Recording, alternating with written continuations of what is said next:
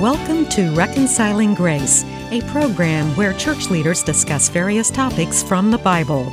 During the discussions, there may or may not always be agreement from every panel member on every point, but there is full agreement on the fact that the way to God the Father is through the reconciling grace of Jesus Christ. This is Pete Vecchi. I'm one of the associate pastors at West Carrollton Church of the Nazarene, and it's good to be with you today for today's episode of Reconciling Grace. On our panel today, we have Steve Wilson, who is a Christian author with a Master's of Divinity from United Theological Seminary, and also Mick Wells, who is co host of the Cross Connection radio program and who has been part of the Wells of Salvation ministry since 1980. What we do here at Reconciling Grace is we talk about topics or talk about Bible passages that uh, we just kind of like to expound upon. And hopefully, when you hear this program, you will not just enjoy it, but glean some information from it. Actually, we really want you to grow closer to God, or if you don't know Jesus Christ, we hope that you'll come to know Him when you listen to these programs.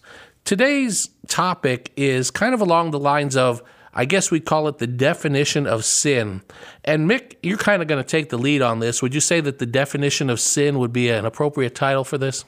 Yeah, I, I think that's a basic framework. Of course, there's a lot of peripheral questions uh, concerning what it, what it is and how you commit it, what's the consequences uh, of, of sin, what, uh, what are the ramifications of unconfessed sin. It's just a, a very commonly used term, and so I thought it was probably going to be a good idea just to hone in on what the scriptures say and what God thinks of it. One of the things that I think of when I hear the word sin is that um, it's a word that probably everybody has heard, at least if they speak English and they're they're more than a few years old. But I think people have different understandings of what it means. And I've said this many times in, in my ministry that uh, in the church we speak Christianese, mm-hmm. you know, because we use terms and words and phrases that we tend not to use very much outside of the church.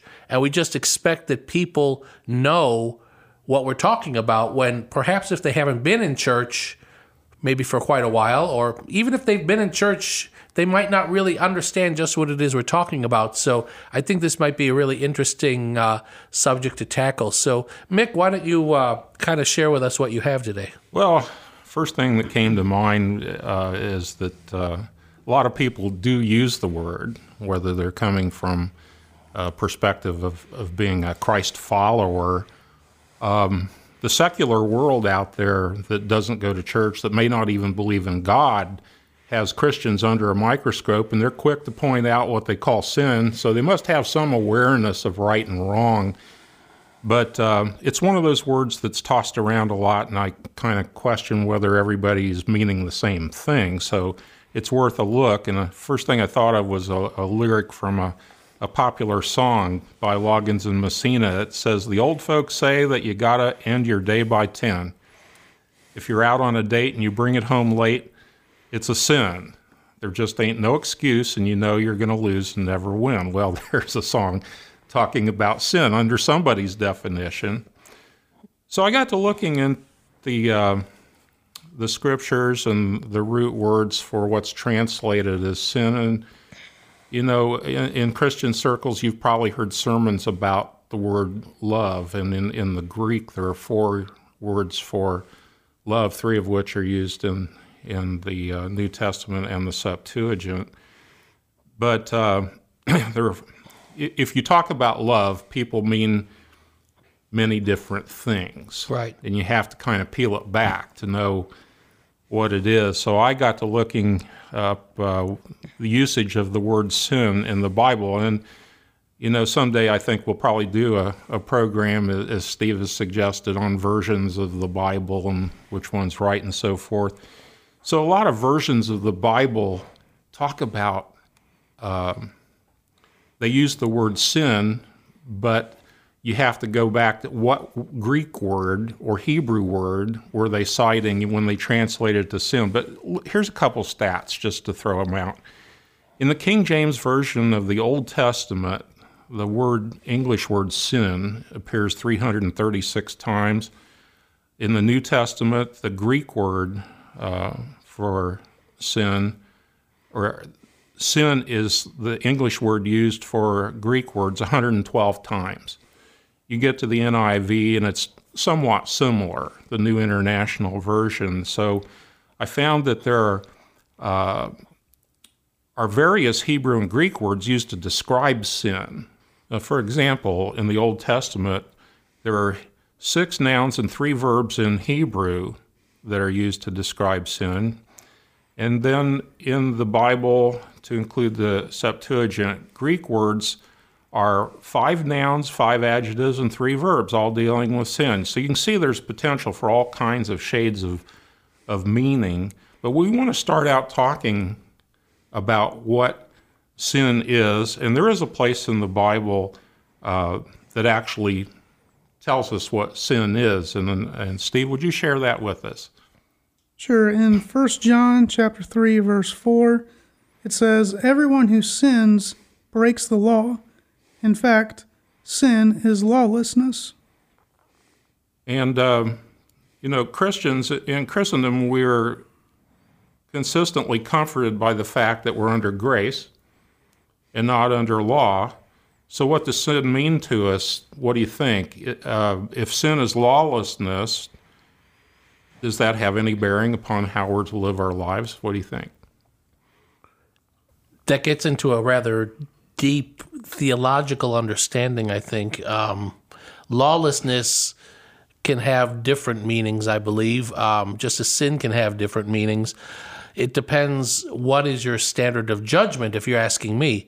Um, everybody has sinned. Nobody, except for Jesus Christ, has ever followed the Old Testament law perfectly.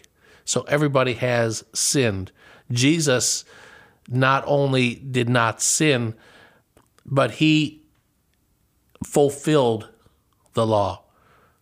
Fulfillment of the law included that sacrifice which was necessary for forgiveness of sins. In the Old Testament, those blood sacrifices were repeated over and over and over for people who sinned and they would sacrifice animals. Jesus became that sacrificial lamb who died once for all to forgive our sin. So when we talk about lawlessness, if you're under the Old Testament law, it can be breaking of any single one of the many, not just the Ten Commandments, but the many codes and the many other sub laws that follow from those Ten Commandments because you're not following it perfectly. Yeah. Um, I'm like, thinking about yeah, thinking about lawlessness in the sense of people who pay no attention to the law. They, you know, think that the law doesn't apply to them, and so they live like no one has given them a set of rules.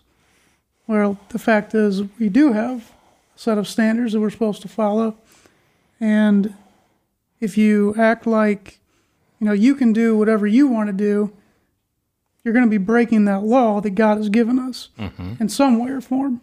Sure. Uh, Romans 3:20 I think speaks to the point you're making, Steve. Um, it says, "Therefore no one will be declared righteous in God's sight by the works of the law, rather, and here's the purpose of the law, I think, for the New Testament folks, and to include ourselves here in the Christian era, says through the law we become conscious of our sin. Uh, there's a lot of debate out there now uh, about the Ten Commandments. You know, most of it deals with posting them in public places and so forth. But God made his values known, the moral code known in writing, for example, through uh, those Ten Commandments. And so the law is good for this. Um, the law uh, makes us conscious of our sin. It codifies, if you will, right and wrong. Now, um, I found another reference here in my research says the truth is that sin, as defined in the original translations of the Bible, means to miss the mark, quote unquote. The mark in this case is the standard of perfection established by God and evidenced by Jesus. Viewed in that light, it is clear that we are all sinners. And Pete, I think you were going to share with us the uh, seminal verse on that. Right. It says in Romans 3:23, "For all have sinned and fall short of the glory of God." Now, why I like the fact that you talked about the missing the mark because really my understanding is that that is actually an old archery term to sin Yeah. means to miss the mark and that's where that that word is derived from. I'm talking old old old archery term is to miss the mark and that's what we do when we try through our strength to try to follow that law without the power of the holy spirit within us to guide us without jesus in our lives we're going to miss that mark every single time. I, I absolutely, and um, you know what the Bible tells us about our own righteousness. We, uh, the Bible says it's as filthy rags. I don't think we are. I'm confident we are humanly incapable of living up to that which satisfies the standard, which is the holiness of a holy God. And so, uh, I think if you dwell on that, meditate long enough, you can more fully appreciate what Jesus has done for us because he paid the penalty for what we are incapable, humanly speaking, of, of keeping the law. So, um, And that was the whole point of the law, right? yeah, Is to show us that we can't meet that perfection. right. We can't do it. Exactly. God can tell us all the rules, all the things that we have to do. It's right there, and yet we can't do it because of our sinful nature. And it took Christ, the, the one who was without a sinful nature, to be able to do that for us. And, and so the whole Old Testament is really just a lesson to us, showing us that we cannot be righteous in our sinful nature. Right. And, uh, oh, just think of what it would have been like for the Israelites to try to keep all those laws and commandments. Uh, it would have been, well, it's a wonder that they, they would have probably all been on an antidepressant, you know, because they knew it was impossible, yet it was incumbent upon them to to follow all these and, and offer animal sacrifices for sin and so forth. Right. And one of the laws that we have to follow is that we have to take a break for our sponsor. So we'll continue this discussion in just a few moments.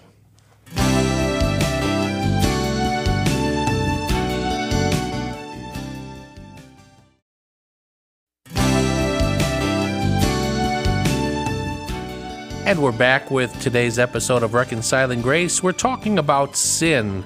And Mick, you've kind of been leading us thus far. And where would you like to go from here with our discussion? Well, I want to recall uh, this conversation I had many years ago with my dad, for starters. Dad was a minister in three different Christian denominations, and he and I would often talk about spiritual things. And there were a number of things we didn't agree on. This was one of them. My dad believed that uh, when he got saved, and probably implicitly sanctified in the Wesleyan tradition, uh, their belief that he was not capable of sinning, that Jesus would have taken away his sin nature. And so, well, that piqued my interest, and I started asking him some questions. And I said, Dad, if you were to lie to somebody, uh, wouldn't you consider that a sin? And Dad said, No. I said, Well, how do you think of it? He said, It's a mistake. It's not a not a sin. So, um, you know, as as you said, Pete, and as you've read from Romans, uh, all of us have sinned and come short of the glory of God. Uh, I believe Paul adequately described his struggles with uh, the temptation uh, to sin. So I'd like to throw this out there. Uh, as born again believers in Jesus, are we still capable of sinning? And uh, Steve, would you uh, share with us 1 John uh, chapter 3, verse 6? says, No one who lives in him keeps on sinning. No one who continues to sin has either seen him or known him. Wow, that's sobering. And I think that's the verse that Dad largely hung his hat on. Uh, what do you think of that? Well, I hope Christians can still sin because I do, and I uh, consider myself a Christian. But I think the key there is who keeps on sinning. Mm-hmm. You know, it's when God talks to me and, and moves in my heart through the Spirit and convicts me of something, I need to stop. I need to make every effort to stop. I need to let, you know, the Holy Spirit strengthen me so that I can break that habit. Um, so it's, you know, am I sensitive to listening to God and, and, and breaking that sin? Or do I just eh, keep on doing it, no problem? Yeah, that's. Uh, I think that's key. Uh, the Holy Spirit, as I understand, the Holy Spirit doesn't condemn us, but He does convict us and make us aware that hey, you've crossed the line, you've missed the mark, as we talked about, and. Um, you know, it, it's interesting, Pete. I'm going to ask you to share 1 John chapter 2 and verse 1. Now, sequentially, this verse comes before the one, uh, or ahead of the one that uh, Steve just read, but I, I think it uh, is an acknowledgement of what Steve's talking about. Right. And here, uh, John is writing this to a group of believers. Believers, I, I yeah. want us to understand that he's talking to a group of believers. And he says this My dear children, I write this to you so that you will not sin. But if anybody does sin, we have one who speaks to the Father in our defense, Jesus Christ, the righteous one. Yeah, that's that's been of great comfort to me. I mean, we have we have an advocate uh, right there with God the Father. Jesus is pleading our case. Um, what do you think? Does it, this doesn't talk about confession here? Do you think Jesus does this whether or not we confess? I think that so often there are so many different understandings of sin, as you kind of pointed out at the very beginning. There are the sins that, that people think of who who may not have any Christian background or any Judeo-Christian ethic, but they understand sin. They understand sin is wrongdoing. then you can get to different uh, denominations, different understandings of Christianity. And so that question you ask us is basically, I think it kind of depends on what you understand sin to be. Now, I, I, I wish that I was omnipotent. Maybe I wish I'm not omnipotent. Maybe that'd be horrible. But the the the fact is, we are responsible, I believe, for the light in which we have been given. So if we understand something to be sin, then for us it is sin. Um, it might not be a sin for somebody to spit on the sidewalk. But I remember specifically when I was in college, first of all, I should say that I grew up playing baseball, and baseball players spit. And that's one of the things I used to do all the time. And I know it sounds funny now, but I was in college. I had recently given my life to Jesus. And I was walking through the campus one day, and I saw this older guy. When I'm saying older, I don't mean he was old. He was probably, you know, a professor in his 30s or something. But he was walking down one of the sidewalks of the campus. He's wearing his suit and tie. And I saw him and just spit right in the grass. And I'm thinking, boy, that looks pretty gross. And and it was as the Holy Spirit said to me, and so what do you think it looks like when you do it? And that point got me to say, I'm not going to be spitting anymore. And it took a while to, to overcome it. Spitting isn't a sin. Jesus spit and made mud from the saliva and put it on a man's There eyes and, and healed that man. But for me to do something that God tells me, no, don't do it, then that would have been sin for me. Okay. I, uh, I often say that when Jesus died, he forgave me for all the sins I'd ever committed and all the sins I'm ever going to commit, as long as I keep my faith in him. So I'm not going to remember to confess every sin that I commit. I'm just, I'm not going to. You know, sometimes uh, the Holy Spirit's going to convict me and I need to have a conversation with God about it. But yeah, I think Jesus intercedes for me whether I remember to ask for forgiveness for that individual action or not. I, and I think that kind of leads me to the, the next point I wanted to make, which, is kind of sobering to me. Uh, a couple questions here. Is all sin willful? Is it possible to sin accidentally? And if so, how do we become aware if we've committed an accidental sin? Now, I can, I can see, I mean, I can comprehend in, in my feeble human mind that if, if I've done something by accident, I may not even be aware of it, and I couldn't confess, and I'd be relying upon the grace of God. Um, the Bible does tell us, uh, which I, I think would be a wonderful banner for uh, a program entitled Reconciling Grace. 1 John 1 9 says, If we confess our sins, he is faithful and just and will forgive us our sins and purify us from all unrighteousness. I guess what concerns me is can I commit a sin accidentally? And I'll throw it out there. What might be a couple examples of that kind of thing? My former district superintendent in the Church of the Nazarene used to talk to us. He said, I couldn't say this while I was still district superintendent, but now that I'm retired, I always used to hear this as I was growing up, he would say. He said, If you're truly a sanctified Christian, if you're one of those people who has just done the laundry and you've put it on the clothesline and it all falls into the mud, you're going to say, Praise the Lord. He said, No, I'm not. And I think about the times when you might blurt out something you shouldn't say if you hit the wrong nail, like the one on your thumb, instead of the one you're trying to pound into the wood. yeah. Those kind of things happen.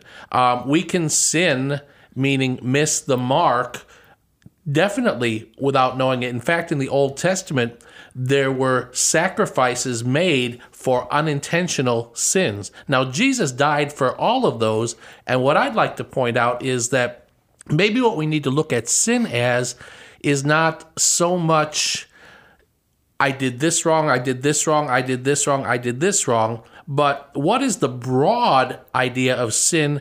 And I think in the New Testament, the biggest, broadest idea of sin is that we will miss the mark if we do not give our lives to Jesus. That's the big one. That's the bottom line. So, as Steve said, our sins are forgiven. As you just talked about with John saying, if we confess our sins, he is faithful and just and will forgive our sins and cleanse us from all unrighteousness. I believe that that's talking primarily to the non believer because that's what the non believer basically needs to do. I don't think the non believer necessarily has to point out every single sin that he or she has committed in order for Christ to forgive them. I think instead what Christ is looking for is that relationship with with him which will then reconcile us to God the Father. Well, I think it goes along with the old adage that it, you can't be you can't take the time to get ready to come to Jesus. Some people w- don't have enough lifetime left to go out and make restitution for wrongs they've done and, and come to, to God. Jesus says, Come as you are. And uh, I, I, believe, I, I, agree with you, Pete. Um, we, we come as we are, and then it's a growth process. Yes, yes. Yeah. So, as a Christian, you know, I might be trying my best to to live uh, to the glory of God and, and to live in a reconciled relationship with God, but I don't know everything that's a sin, right? I, I might be, um, I might not know the Bible very well, I might not understand it. And so as I continue in my faith, the Spirit is going to tell me new things that I need to work on. And even though I, I did those things before, yes, they were sin, they were missing the mark, they weren't up to God's standards. But God's not going to hold those things against me until He tells me, hey, Steve, by the way, let's not do that anymore. Paul talked about that. He said, I would not have known what it meant to covet until I heard the words in the law, do not covet. And then he said, then he was overcome by all kinds of covetous, covetous desires. And so it, be- he became conscious of sin, which is where you kind of started out today's episode, was talking about that, that the law was put there to make us conscious of sin. Yeah. Um, I think Jesus has done everything uh, for us that we need uh, to live in re- that relationship you speak of. Hebrews 10:26 says if we deliberately keep on sinning, emphasis on deliberately, um, after we have received knowledge of the truth, no sacrifice for sins is left. In other words, what more could Jesus do? He died on the cross for us. And um I think the key here is we need to be conscious of what displeases God. We don't deliberately thumb our nose at God and, and keep on on sinning. I had another pastor one time who said it this way. He said, If we are saved and sanctified Christians, it doesn't mean we will never sin, but it means that if we do sin, instead of running away from God, we go running to Him that much more quickly because we know that that's the place to go. And He does forgive us. Right. I've um, I've heard people talk about um, they knew they were sinning. They they they had it before them. Maybe it was uh, lustful thoughts or something, and they're basically saying, "God, I know this is a sin, but I'm going to do it anyhow." And I think you got two problems there.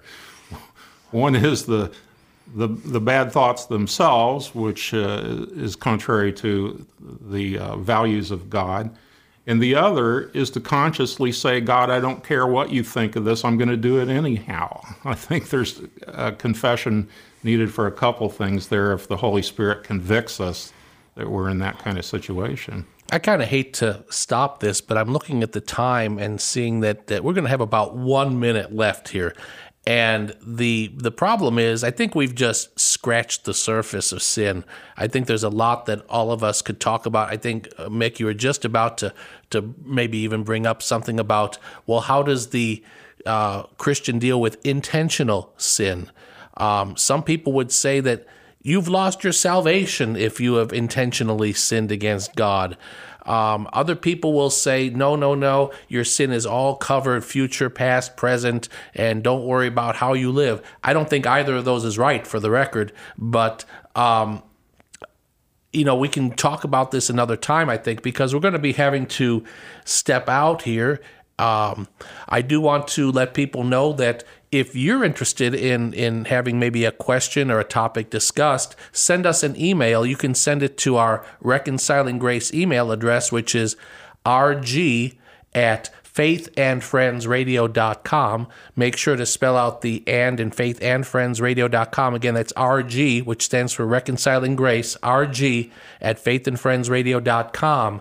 And if you would like to contact us about anything else, if you'd like maybe one of us to come to your church or speak to your group, let us know. Send us an email to that same address, rg at faithandfriendsradio.com. And this is Pete Vecchi. It's been our pleasure to be with you today. May God bless you. This has been Reconciling Grace.